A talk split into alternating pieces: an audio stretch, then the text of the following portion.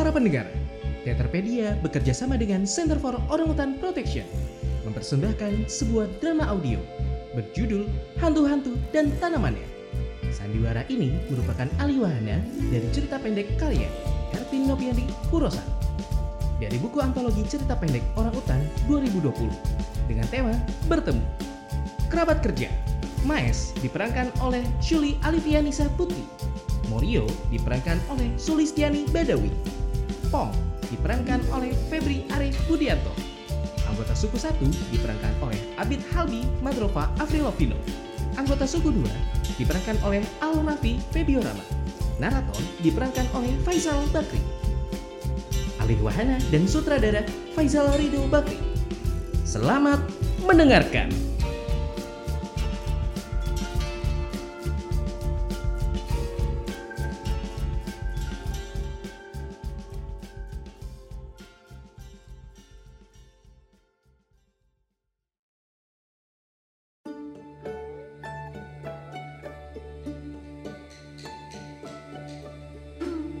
Hanya lima buah ara. Itu saja buah-buahan yang mereka peroleh hari ini. Mereka kalah cepat. Meski pohon ara adalah pohon yang sepanjang tahun menghasilkan buah. Kini, pohon ara semakin jarang adanya.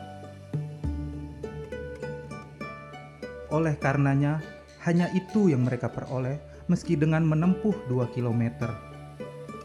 Namun apa mau dikata, Itulah rezeki mereka hari ini. Mereka adalah Maes dan Morio. Maes memperhatikan anaknya yang bersiap untuk menaiki pohon ara yang masih tersisa di lingkungannya itu. Meski tak tersenyum, nampak di raut wajah Maes kebahagiaan. Ia senang melihat anaknya melahap buah ara tersebut.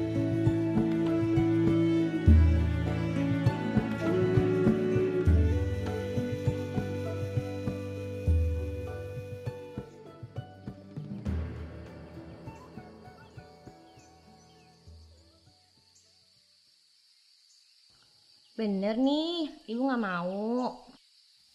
Tidak nak, habiskan saja. Sekarang kan sudah musim kemarau. Siapa tahu nanti kita menemukan ubi garing di semak-semak. Hmm, bu, udah lama ya kita nggak makan ubi gadung. Kalau nanti kita menemukannya, kamu boleh kok makan sebanyak-banyaknya. Kalau nggak ada, ibu makan apa? Hmm, ibu akan memetik pucuk daun terap. Hmm, Bu, kok aku ngebayangin durian sama alpukat ya? Morio, Morio, anak yang malang. Sudah lama ya kamu tidak makan buah-buah itu. Namun kita harus tetap bersyukur. Meski jarang, kita masih bisa menemukan liana, belungai, bilian air, dan cempedak. Kamu suka kan? Iya bu, suka-suka. Ibu dan anak itu akhirnya melanjutkan perjalanan. Terik matahari kini mulai membakar tubuh mereka. Mereka menyadari bahwa semakin banyak pepohonan yang tumbang. Mereka memungut daun-daun waru yang setengah layu untuk menutupi kepala mereka dari sinar matahari. Lalu Morio bertanya pada ibunya, "Bu, Bu, Ibu pernah melihat hantu ya?" Ucap apa kamu nak?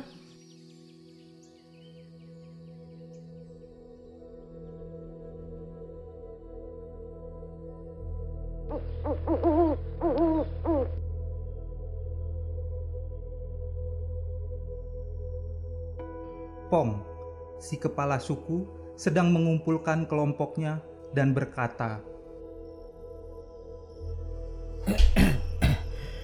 Nampaknya kita harus segera pindah dari wilayah ini.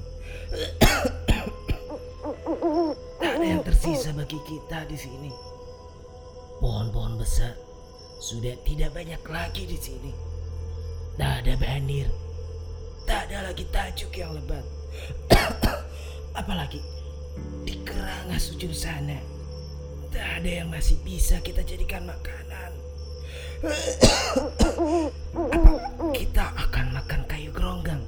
yang keras dan alot itu? Atau mencekik leher kita sendiri dengan alang-alang.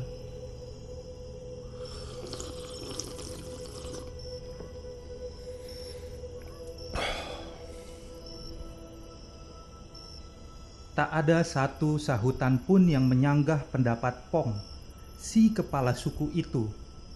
Bukan karena tak berani atau sungkan. Mereka hening karena mereka sependapat dengan Pong.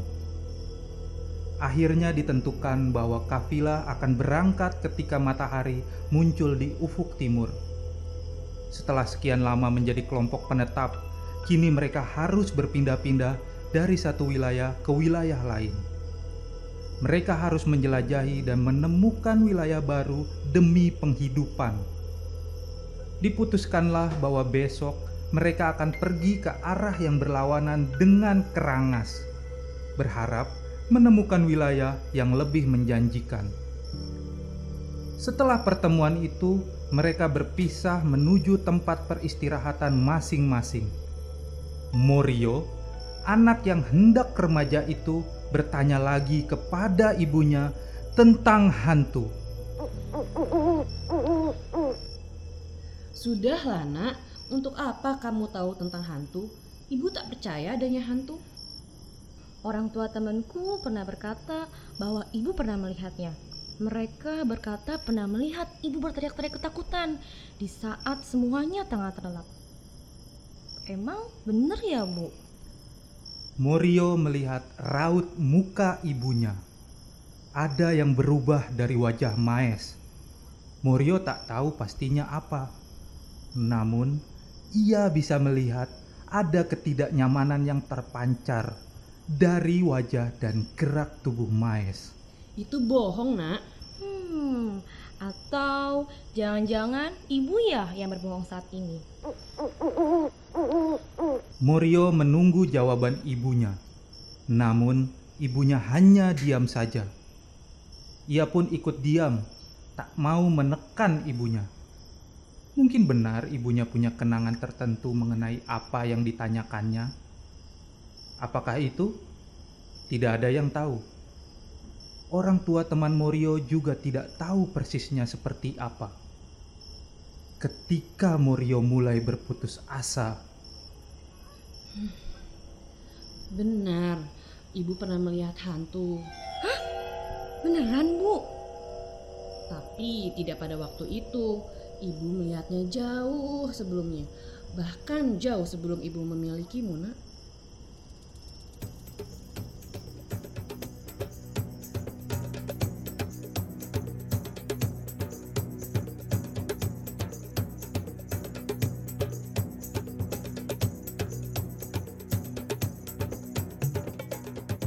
Berkilo-kilometer jarak dan berminggu-minggu waktu telah mereka lalui.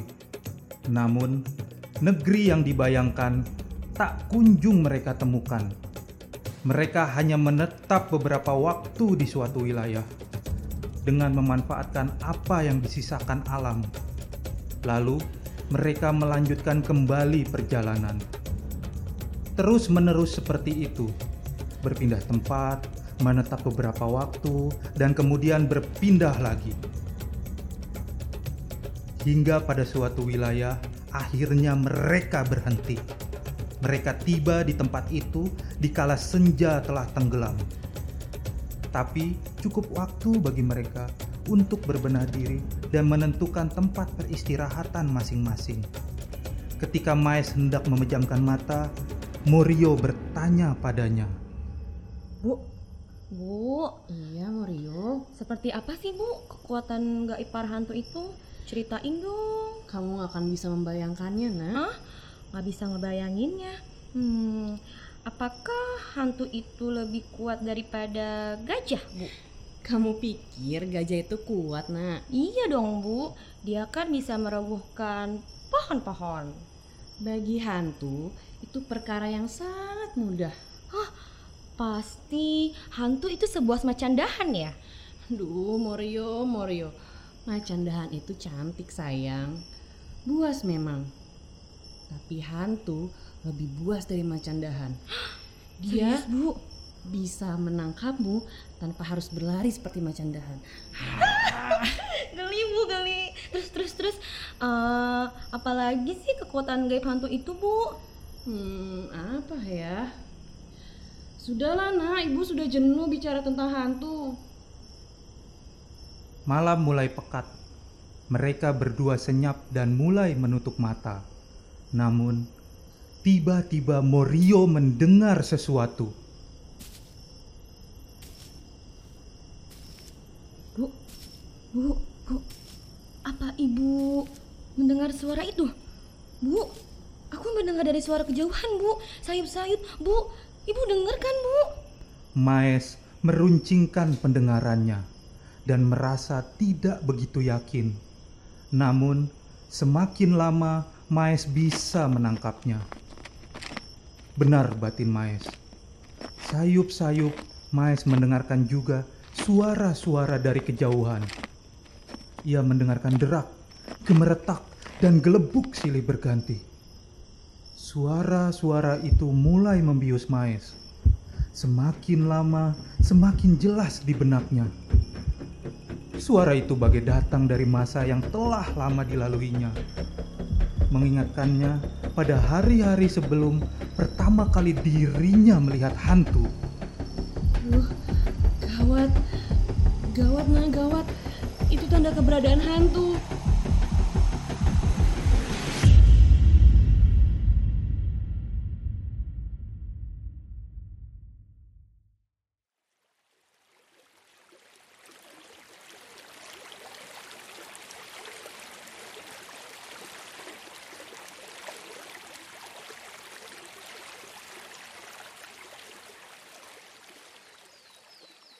Keesokan harinya, mereka menghampiri kepala suku. Maes menyampaikan apa yang telah didengarnya semalam bersama anaknya. Namun, Pong tidak mempercayainya. Bagi Pong, hantu hanyalah mitos dan omong kosong belaka. Eh, hei, mungkin yang kalian dengar itu cuma suara angin malam atau gemuruh hujan di ufuk tersida sana. Kita tahu kan, musim kemarau itu hampir berakhir. Berujung kekecewaan, akhirnya Maes dan Morio melengos pulang. Masa dia nggak percaya sih, Bu, sama kita? Apa dia sudah tuli ya? Jaga ucapanmu, nak. Pong itu sudah mulai masuk usia senja. Begitupun dengan pendengarannya. Ayo, kita harus segera pergi dari sini. Kita berdua? Ke mana, Bu? Tak mungkin kan kita kembali ke tempat yang sudah kita lewati. Kita bisa sengsara kelaparan. Di tengah obrolan itu, mereka teralihkan dengan keriuhan dari kelompok mereka. Wahai saudara-saudaraku, lihatlah, lihat apa yang telah kami temukan. Kami menemukan tunas-tunas yang cukup enak untuk dimakan. Betul. Kita sudah lama tidak menemukan buah ara. Tidak pula menemukan liana yang enak. Apalagi apukat dan durian. Tunas-tunas ini bisa dijadikan alternatif. Daripada kita terus-terusan memakan kulit pohon dan serangga. Ya, ini tak kalah enaknya dari pucuk daun terap, bahkan pucuk daun pepaya sekalipun. Dan kita menemukan sumber yang sangat melimpah. Tumbuhan-tumbuhan ini membentang sejauh mata dapat memandang. Kalian semua boleh lihat sendiri. Tepat setelah area yang dipenuhi pepohonan tumbang itu. Tidak ada yang tidak terpana dengan apa yang disampaikan mereka. Apalagi ketika mereka membagikan tunas-tunas hijau itu. Semuanya bahagia, kecuali Maes. Hei anak muda, kalian tak boleh memetik tumbuhan itu. Kita tidak boleh memakannya. Ayo, kita harus segera pergi dari tempat ini. Apakah kalian tidak tahu kalau itu buah terlarang? Makanan para hantu. Eh, kamu ucap apa wahai Bomo? Kita mau pergi ke mana lagi? Sudah kita temukan apa yang kita cari. Tunas-tunas ini tumbuh subur di sini. Tak akan habis oleh tujuh turunan kita semua. Dasar kain bodoh. Ayo semua, ambil buah-buah itu. Ayo, ayo. Percuma, mereka sudah tersihir dengan tunas-tunas itu. Kita tak akan bisa menyadarkan mereka lagi, nak. Lantas, kita mau apa, Bu? Secepatnya kita harus segera pergi dari tempat ini. Sekarang juga. Bu, benar kata mereka, Bu. Kita harus pergi ke mana lagi? Tak ada yang tersisa di hutan bagi kita. Ucapan mereka ada benarnya kok, Bu. Kamu harus percaya Ibu Morio, itu makanan para hantu. Mereka akan mencari tahu siapa yang merusak tumbuhan mereka. Ketika mereka tahu, kita bisa binasa. Apa kita nggak bisa melawan, Bu? Banyak kok para jagoan di kelompok kita. Pong sendiri, meski kupingnya sudah lemah, kita tak bisa meragukan otot-ototnya, Bu. Apalagi kekuatan angkatan mudanya. Tidak nak, tidak. Ibarat serangga. Ya, ibarat serangga nak. Itulah kita di hadapan mereka. Jangankan Pong, tangka lalu pun hangus oleh sihir para hantu itu. Ayo, kita harus segera lari dari sini. Apa? Tangkal lalu ular gergasi itu? Mustahil, Ibu.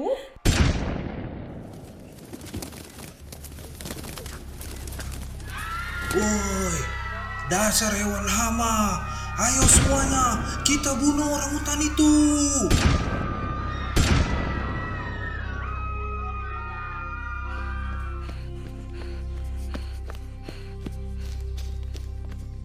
Dengar Morio, gajah yang kamu sebut kuat, mereka mati diambil gadingnya. Macan dahan yang kamu anggap buas, mereka bisa kuliti. Mereka tinggalkan daging dan tulang macan dahan itu berserakan di rumput. Kulit dan kepalanya mereka bawa ke alam gaib. Aku hanya melihat bangkainya, nak. Tak pernah aku menyaksikan langsung hantu-hantu itu memangsa gajah atau macan dahan. Namun, apalagi yang lebih buas dan mengerikan daripada hantu-hantu itu? Hanya mereka yang melakukan sesuatu di luar akal. Dan mereka bisa melumpuhkan nenekmu beserta semua anggota kelompok kami. Bahkan dengan tanpa menyentuh, cukup hanya menodongkan ranting yang bentuknya aneh. Maka seketika kami pun bersimbah darah. Aku masih ingat nenekmu menjerit kesakitan. Aku tak tahu persis apakah hanya aku yang selamat. Namun aku melihat dengan sangat pasti puaku dibinasakan. Darah menyiprat ke mana-mana. Rangan kesakitan membahana ke setiap penjuru hutan. Aku hanya bisa lari, lari dan lari. Sepanjang hari, sepanjang malam. Entah sudah berapa kali bulan dan matahari silih berganti. Hingga akhirnya aku bergabung dengan kafilah mendiang ayahmu dan Pong. Selama ini, aku hanya bisa membisu. Mencoba membuang segala kengerian itu sejauh mungkin dan menguburnya sedalam mungkin. Tak pernah kuceritakan pada siapa pun. Ayo, ayo nak kita harus segera pergi dari sini.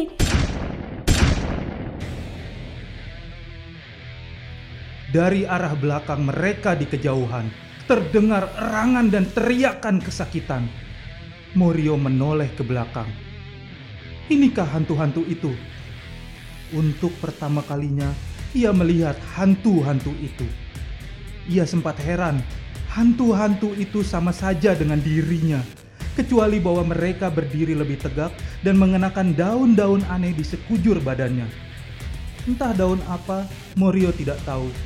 Mungkin dedaunan yang berasal dari neraka. Morio mendengar kicau aum kain dari hantu-hantu itu.